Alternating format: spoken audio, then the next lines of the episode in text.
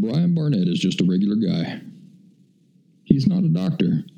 He has no legal license in any field of mental or emotional health.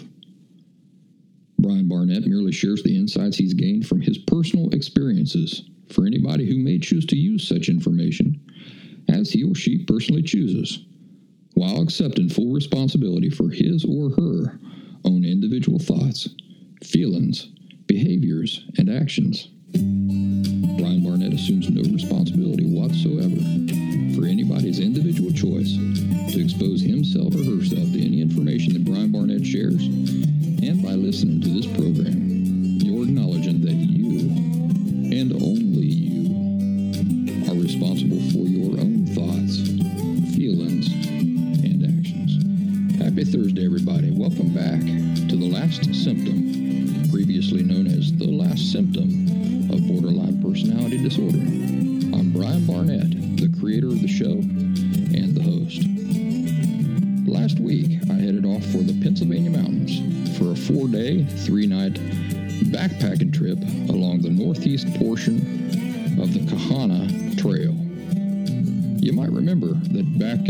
summer, I went backpacking on the Kahana Trail, and maybe you're wondering, why does this guy keep going out there? Well, it's a gorgeous wilderness area, and the whole trail itself, the Kahana Trail proper, is over 70 miles long. So I haven't been able to see all of it on any one outing. The portion I did it back in the summer was a bit over 20 miles, and in fact, I recorded part of this show while I was out there on that trail. But it was just a bit over 20 miles, and this past week, I went out to do about 30 more miles of it. You know, even if a person were to do all 70 plus miles in a single trip, there are still 100 cross connector trails and off trail things to see. It's just a huge, huge wilderness area. I mean, it's really far out there and remote. So don't be surprised if you hear me talking about going out there again sometime in the future. Anyway, I had a great time. Temperatures at night were down to about freezing, and highs during the day were about 60 degrees Fahrenheit, so light jacket weather. I was expecting rain for most of the time, but it really only rained the first night I was out there. That was the first night. I didn't get started until about 10 p.m. at night. So I was hiking in the dark through the woods until about 1 a.m. And all that time, I had to deal with drizzle. But I managed to get a fire going that night, and the rest of the days were, were pretty pleasant. Because the World Series of baseball is going on right now, let me tell you about Jose Altuve. Jose Altuve is a second baseman for the Houston Astros. He's a short guy. He only measures about five foot six inches and only weighs about 168 pounds. For non Americans, this converts to about 1.68 meters in height and 76.2 kilograms in weight. A few nights ago, in a deciding game against the evil empire, the New York Yankees, Jose Altuve, the smallest guy in all baseball, went up to bat. The score was tied 4 to 4 in the bottom of the ninth with two outs. In other words, this was a situation that was do or die. Who was Altuve facing as a pitcher? Well, none other than Aroldis Chapman. He's a legendary pitcher whose pitches easily cross the plate at 100 miles an hour. With everything on the line, this happened. Reddick on deck, and that 2 0 pitch was a beauty from Chapman.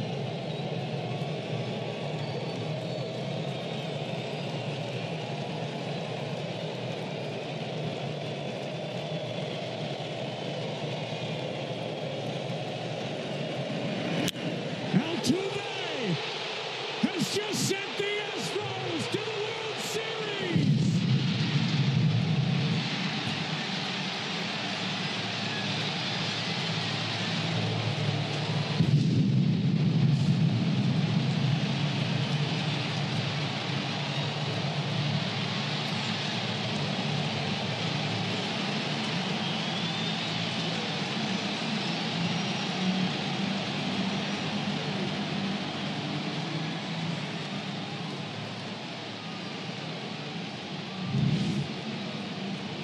Here's what the announcer said. And the little guy, 5'6, 168 pounds, with the heart of a lion, sends it over the wall and left for a pennant winning home run. Amazing. Amazing. At the end, when they're interviewing Jose Altuve, they ask why he was motioning to his teammates not to rip his jersey off. And he said, I, I don't know. I'm too shy. The last time they did that, I got in trouble with my wife. And he laughed. Then Jose Altuve said this, and this is the part that gives me chills. He said, Let me tell you this. We won the game not because I hit a homer. Yuli hit a three run homer. Michael Brantley made a real good play over there. Springer just walked and put some pressure on them to get some momentum going. We're working as a team. We don't really have one player, as I said before, and I am just really happy for everybody right now. Basically, he was saying his final home run was worthless without all of the contributions of his teammates. Chills, gives me chills. An announcer later said, Don't forget, Jose Altuve suffered through a ton of losing, a ton of losing. And now he's the heart of the Houston Astros. Adrian Garro from Major League Baseball said, There's nobody else it could have been, really. It's perfect that Altuve was the one up at that precise moment, hitting that precise pitch for that precise home run. Just gives me chills. It is anything but a walk-off home run because nobody's leaving. And the little guy, 5'6", 168, with a heart of a lion, sends it over the wall and left for a pennant-winning home run. Amazing. Yankees got back to a tie game with an amazing two-run homer in the ninth inning. Altuve with a 2-1 count on him. How many big hits, how many big home runs here at home for Jose Altuve in his time with the Astros. He is a hero tonight, and the Astros win this ALCS in six games. The final tonight is 6 4. You just told me you were ready for that 2-1 pitch. Take me through the at-bat against Chapman. Well, I w- first of all, I want to thank God and all the fans for a beautiful game, for the beautiful uh, playoff. You know, we really deserve to be in the World Series because my team has been working really hard to get to this point. And in the at bat, I want to just get a good pitch to hit. I mean, Chapman is for me one of the best closer I ever faced, and he throws 100. So I wanted to be on time for the fastball, but looking for something I can handle, and it just happened. Going around the bases, what was going through your mind? Well, running uh, around the bases, the only thing I was thinking was just thanking God and uh, just thinking that we're going to the World Series once again. You asked the teammates not to tear your shirt. Why? What's that? Did you ask your teammates not to tear your shirt? Why was that? I don't know. I'm, I'm too shy. Last time they did that, I got in trouble with my wife. Jose, your team defensively played an amazing game. Reddick, Brantley, your 4-6-3 with Carlos. How much do you guys pride yourself on being able to win games like that? well, let me tell you this. We, we won the game not because I hit a homer. Yuli hit a three-run homer. Michael Brantley made a really good play over there. Springer just walked and put some pressure on them to to get uh, you know some momentum going. We are working as a team. No, we don't rely on one player, like I said before, and I'm really happy for everybody right now. Jose, congratulations. Thank you. American League champions. Joe, back to you. Now, here's what I want to say to all of you. I often get a lot of praise from people who appreciate the work I'm doing here. And you know, it makes me feel real good. It makes me feel very, very good. At the same time, I'd like you to recognize that none of your genuine progress happens because of what I do. I'm such a small part in this. If my part makes up 5%, your part, the really important part, makes up a solid 95%. It doesn't matter how good information is if you don't first recognize it as something you want to give merit to. And then if you don't apply it in your life. And then if you don't struggle through the ups and downs.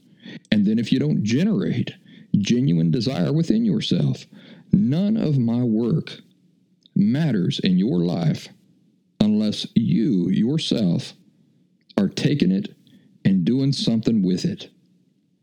So, thank you for all your very kind words that keep me encouraged and motivated to keep doing what I'm doing. And also, never forget where the real praise and admiration belongs. Go to the mirror. Start loving and appreciating that person and all the work and effort and incredibly good qualities he or she is demonstrating in all this on a regular, ongoing basis. Let's go back to what the announcer said about Jose Altuve. The announcer said, Don't forget, Jose Altuve suffered through a ton of losing, a ton of losing. And now he's the heart of the Houston Astros. So when I get praise about the work I'm doing, I put it into context that uh, I'm here because of all the suffering that I had to endure to provide me with insights to put me in a genuine place where I was willing to hear things that I didn't want to hear. And here I am now, talking to y'all about how to get through what you're dealing with. The point of this is that suffering is not pleasant. It's not fun. But do you see how anybody who is in the situation that I was once in who is now suffering, going through these hard times, doing this hard work to try to get out of it, an, a more insightful person. Do you see how the suffering is something to be valued? It's counterintuitive, I know. The suffering is something to be valued. It's not something to be valued in the sense that you want to embrace it and have it in your life forever. But if you bear in mind that the suffering is serving a legitimate purpose that is going to make your life in the long run much better if you view it the right way and you take advantage of it the right way, it's a very, very good thing happening in your life. It doesn't matter if you're 30, 50, 70. The suffering, as unpleasant as it is, is helping get you where you need to be. Don't forget, Jose Altuve suffered through a ton of losing, a ton of losing, and now he's the heart of the Houston Astros. If I'm somebody right now who is valued by the people who listen to me, it's only because I suffered. I suffered a ton of losing. And now um, that suffering has given me insights that allow me to help other people. Can you see how there's nothing special about me, how you too, once you come out of this, are going to be the same valuable source for other people. The same type of valuable source of insight and information for other people. So uh, that's how I wanted to kick off this episode with Jose Altuve as an example and uh, gives me an excuse to talk about baseball a little bit, something that I'm passionate about. Alrighty. How do you explain to a woman with emotional disorder that you're upset about something that she did without triggering her, quote unquote, and ending up being blamed for everything and wishing you'd never spoke? Have you ever seen the film Lawrence of Arabia from 1962? In my opinion, Lawrence of Arabia is one of the greatest films ever made. There's a famous scene in that movie which is pretty much the answer to this entire question. Lawrence has just put out a match with his bare fingers in front of the other guys. They're impressed. As Lawrence grabs his hat and holster and starts to leave, one of the other fellows there strikes a match and gives it a go himself. Ooh, he says, it damn well hurts. And he flutters his hand about in pain. Certainly it hurts, said Lawrence. Well, what's the trick then? the soldier says. That's when Lawrence utters his famous line The trick, William Potter, is not minding that it hurts. So everybody must realize that the question I just gave how do you explain to a woman with emotional disorder that you're upset about something she did without quote unquote triggering her and ending up being blamed for everything and wishing you never spoke? That question is an attempt to learn how to control another human being. I understand that seems like an outrageously dramatic statement, but it is not. If you have explained yourself to her honestly, with no intent to offend, your part is done. How she reacts to it is her business, not your business. This involves the law of individual inherent rights, responsibility, and authority. Long term listeners know this is a name I come up with. It involves where those individual inherent rights, responsibility, and authority begin and end for each individual and having an unambiguous understanding of that boundary. I'm a visual person, so I like to imagine a literal boundary around me and I like to look at other people and imagine they've got boundaries around them, that we're all walking around in these little bubbles. Borderline personality disorder or not, the woman in question has the inherent right to react to anything in any manner that she will, whether you like it or not. But guess what? You also have that same inherent right. You have the right to not like how she reacts. You have the right to remove her influence from your life. You have the right to cease communication with her. You have the right to overlook how she reacts. You have the right to bear it. Whatever fits within your individual inherent rights, responsibility, and authority, which is anything involving your behavior and decisions that's what you've got to work with. What you do not have a right to do is attempt to manipulate her feelings or behavior, even when you feel like your manipulation will result in a more desirable behavior from her according to your desires.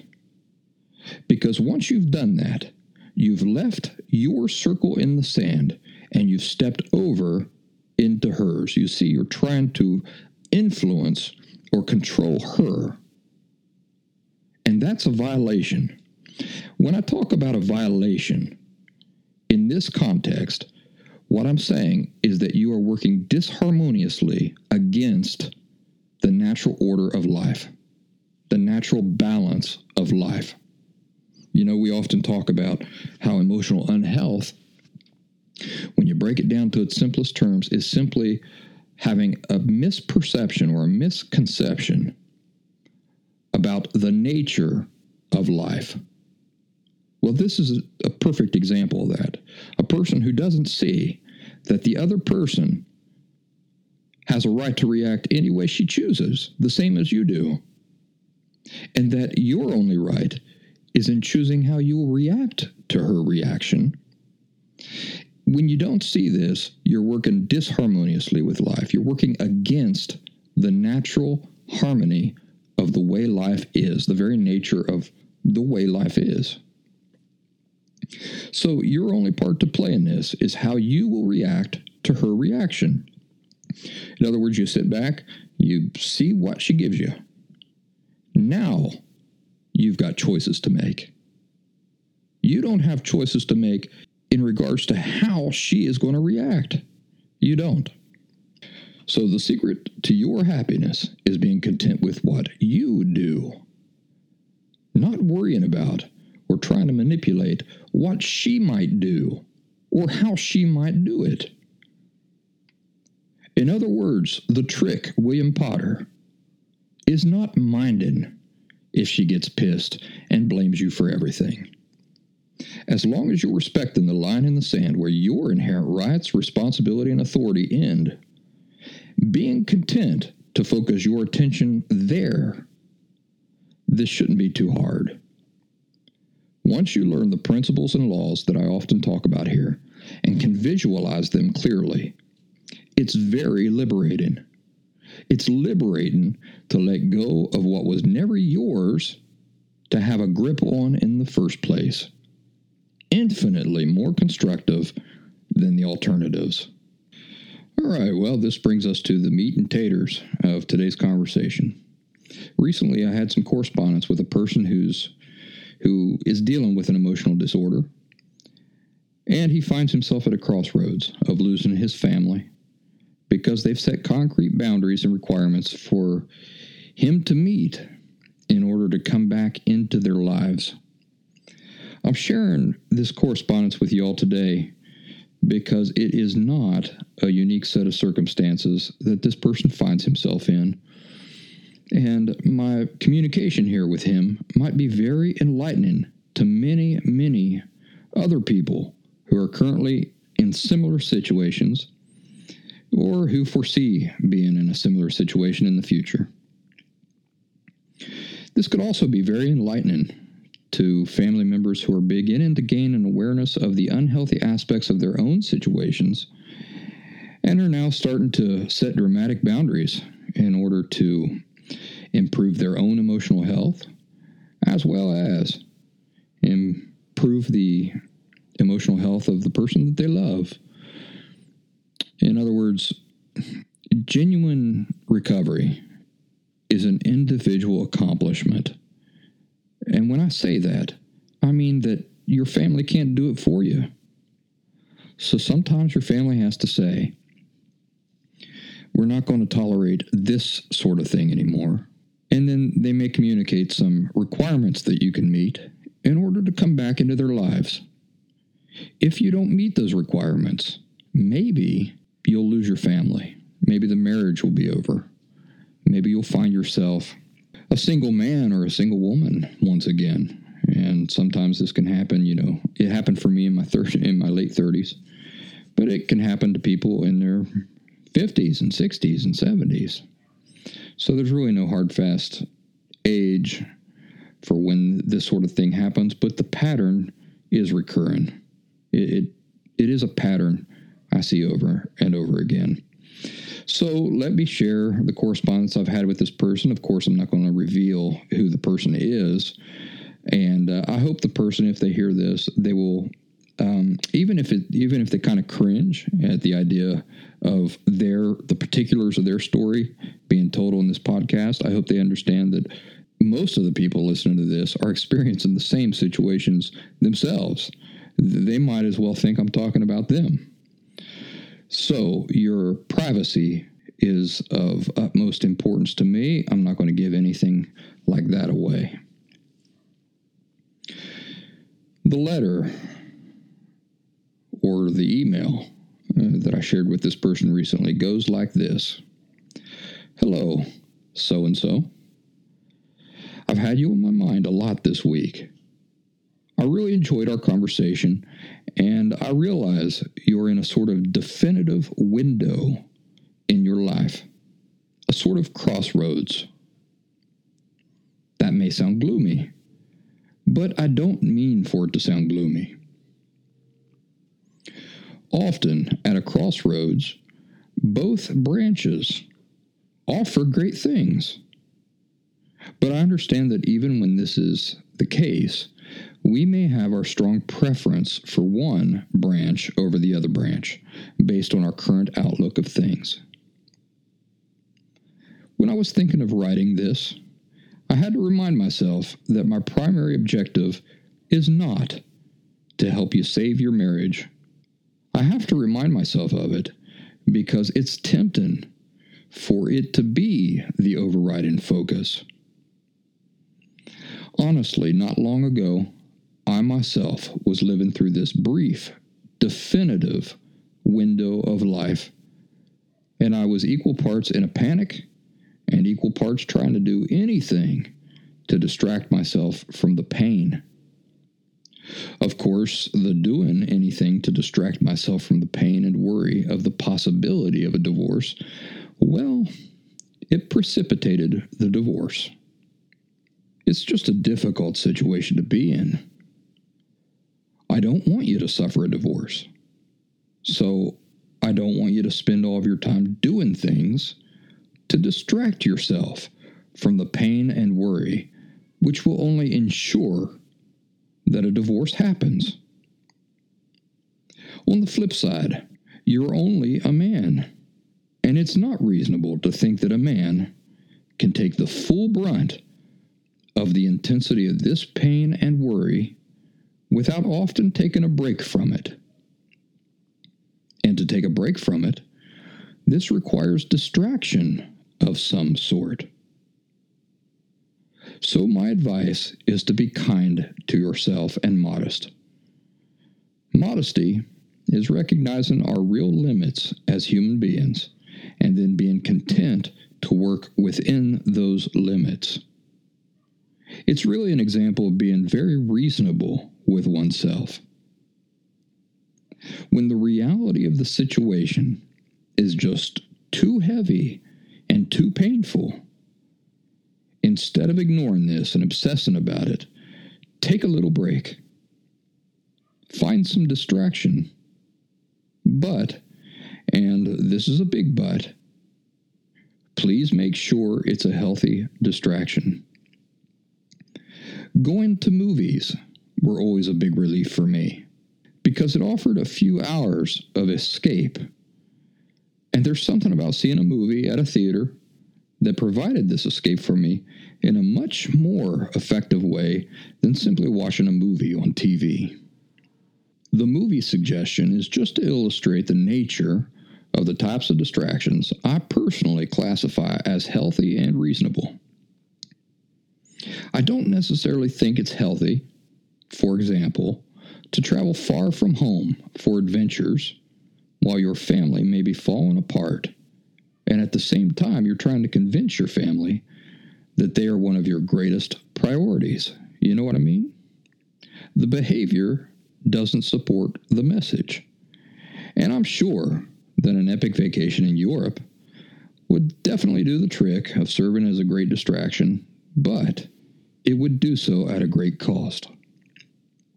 Healthy distractions are meant to take the pressure off for a day or so, or at times, maybe only a few hours, with the purpose of refreshing us so that we can get right back to the inner work and harsh honesty of examining ourselves and our situation and working out the details of what has caused it and how to make it right with renewed positivity and energy. As for the message to your wife that you shared with me, I liked it a lot. I thought it reflected a lot of good things. Also, there was a part that really stood out to me that I wanted to point out to you.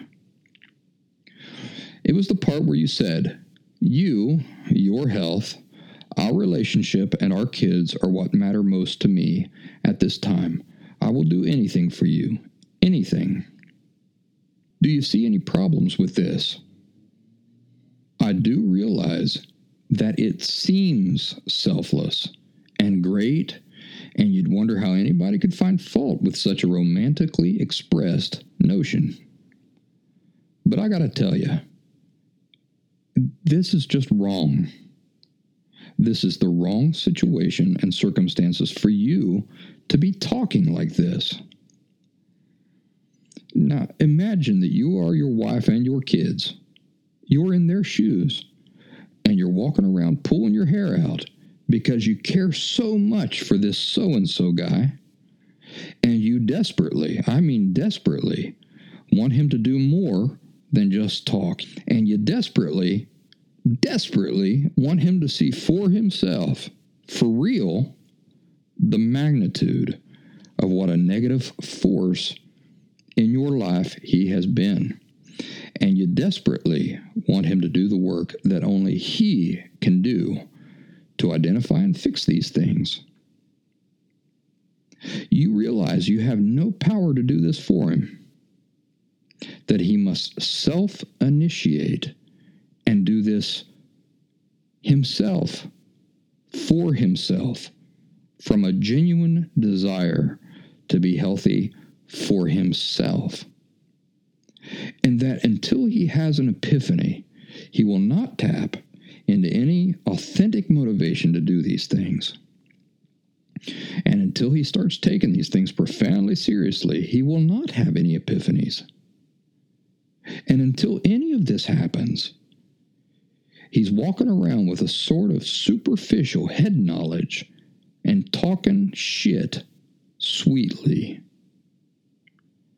And every time he opens his mouth and talks shit sweetly, it's like pouring salt on your wounds because while so and so may think it shows how smart he is and how enlightened, the thing it really screams is how far away he is from genuine insight. Now, this same person says to you, You, your health, our relationship, and our kids are what matter most to me. not me, not my health, not my genuine recovery, but you, your health, our relationship, and our kids are what matter most to me. What? They don't want or need for them to be what matter most to you.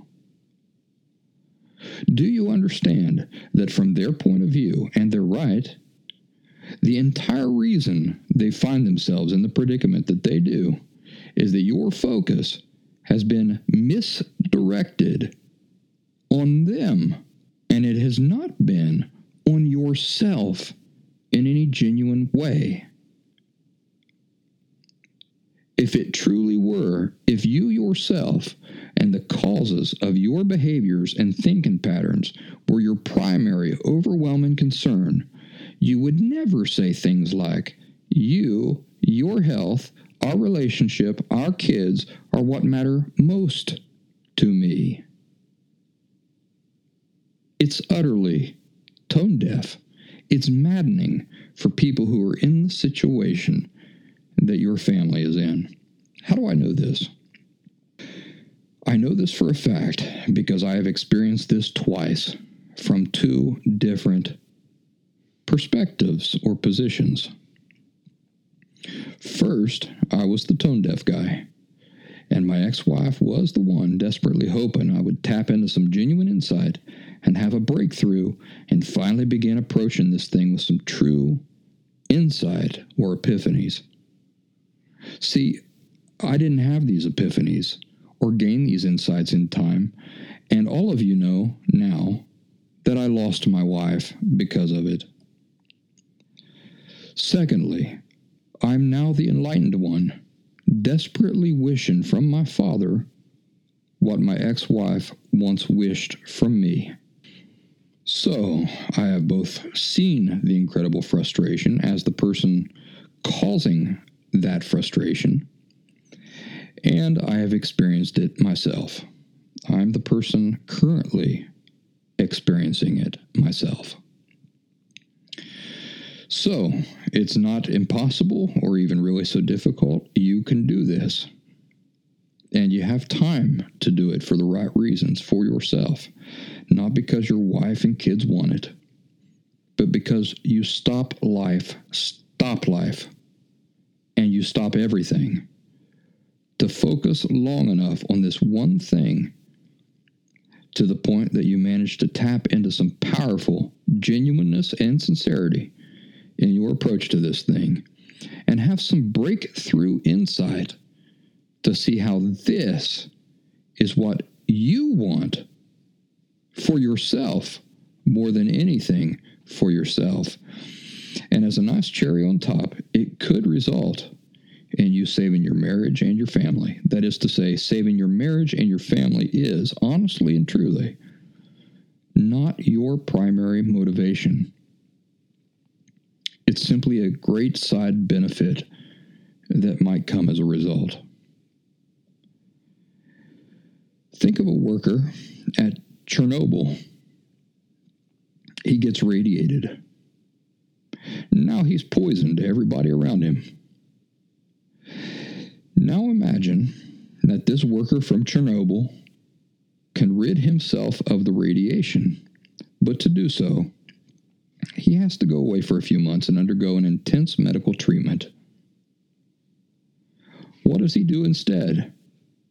He goes home to his family, and now they're all being exposed to this radiation, and they're trying to run from him, and they're telling him, No, you're a danger to us. You got to go get yourself fixed. We love you, but you have to go get yourself fixed first. Only then can we have you back home. But this guy won't hear it. Don't worry, he says. I'd never leave you alone. I love you so much. I just can't leave you alone. And he keeps chasing him around. D- do you see the problem? The problem is his being there is their greatest problem. He is their greatest danger. But he keeps chasing him around, and all the while, not only is he dying, but his supposed quote unquote love is exposing them to the same unhealthy radiation. Do you see the distorted thinking that allows a man to believe that his quote unquote love for his family means focusing ever more on them? He's the problem. He has to fix himself, but instead he's focusing ever more on his family, tightening that grip. When all they want, what would make them truly happy, is for him to fix himself and then come back to them healthy. You remember what the quote was in this article? That the person who wrote the, the letter said, You, your health, our relationship, our kids are what matter most to me.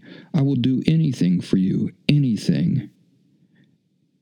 I will do anything for you, anything. And they've told him exactly what he has to do, and it goes right over his head. Get better. Fix yourself. Okay, okay, I'll do anything for you, anything. I care the most about you guys. And he just chases them around. What is it they want? What, what would make them happier than anything else? For him to fix himself. This person says, I'll do anything for you, anything. But does he mean it? He's not even hearing it. He's not even hearing what it is they most are asking for more than anything else. He ignores it. He listens to his emotions and what he wants and totally disregards what it is he could do that would genuinely please them. So the guy at Chernobyl, he won't hear it. Don't worry, family. Don't worry. I won't leave you alone because I love you so much. It just wouldn't be right for me to go off for a few months and leave you alone. And he just chases these people around all the while. Not only is he dying, but he's exposing them to the same radiation. So it's very distorted thinking. This man just doesn't get it. He doesn't see that as long as he is doing everything except the one thing his family needs for him to do, that this is not love. It's simply a man choosing to do whatever it is his feelings tell him to do because his feelings tell him to do it, and to help with what everybody else needs. You have to stop hearing what your family is telling you and really start listening. You have to be a Sherlock Holmes and you have to scrutinize the subtleties of the things your family is telling you, not just the surface message. And then you have to stop life and really spend time thinking about it. First of all, what are they really asking for? And why has this been going right over your head? Why have you been ignoring it and just going through the motions? Genuine, selfless love would not do this. The nature of this work is not do this, now do this, now do this, now do this. What is the nature of this work? It's sincerity, genuineness, insightful understanding of all that is at play. In other words, the importance of this work is not in what you are doing or not doing. Rather, the importance is entirely in why you are doing it. If you're doing everything in the world that you're supposed to do, quote unquote, but you're not doing it from a place of healthy motivation, your family will see this. And this is why your family is so frustrated. They're not pulling their hair out necessarily because of what you're doing or saying, it's why you're doing and saying it. It's that your words and actions are loudly revealing a lack of the type of genuineness and sincerity and approach that they know is necessary for any of the things you are doing to matter. If you can fix this about yourself, you're going to see some major immediate benefits. And I'll tell you now, you've got your intellect, your good looks, your success working against you. You know lots of stuff. And as you told me, you've spent years reading about these things, and you have a great superficial knowledge of these things. And this is not your friend. Your success is not your friend. Your looks are not your friend. Because when a man, when life is treating a man pretty good, when life is continuing to treat you pretty good, a man says, Well, things aren't so bad. I can keep doing things the way I'm used to doing them especially the intellect part, you know, especially the intellect and a person who has read a lot about psychology. This is not your friend. This quote unquote knowledge is lying to you and making you believe you know what you do not know. There are different types of knowing a thing, as you surely already understand. The type of knowledge you currently have for this situation is not going to get you anywhere. I honestly think that this is the aspect of recovery that you need to focus on more than anything. So, uh, you know, there's no right or wrong. It's just what you want or what you don't want, what you're willing to do or what you're not willing to do. Ladies and gentlemen, we've reached the end of today's program. I'm Brian Barnett, the creator and host of this show, The Last Symptom. I want to remind you one more time to go over to thelastsymptom.com. Please support my work with a donation if you can. And I want to thank anybody, anybody, truly from the bottom of my heart, who has supported my work. You know, most of the support that I get is modest, is modest in nature. But I will tell you this with complete honesty not a dollar comes through that I don't say, that person is serious. A lot of the support that I get is very modest. How do I say this? If it were me giving $10 for something that I thought was worth hundreds of dollars, I might be tempted to feel bad about myself for that. But only you know what's within your means. And I can tell you honestly that not a dollar comes through where I don't look at uh, that individual with a chest bursting uh, from appreciation for that person. Not a dollar. So don't ever think that uh, your dollar doesn't matter. It does matter. It allows me to continue doing this. I understand more than most people how difficult things can be financially sometimes. And I never take for granted not a single cent that anybody sends me to support this work. You know, five years at least I went um, without being able to rub two cents together. I took advantage of every free thing I could on the internet.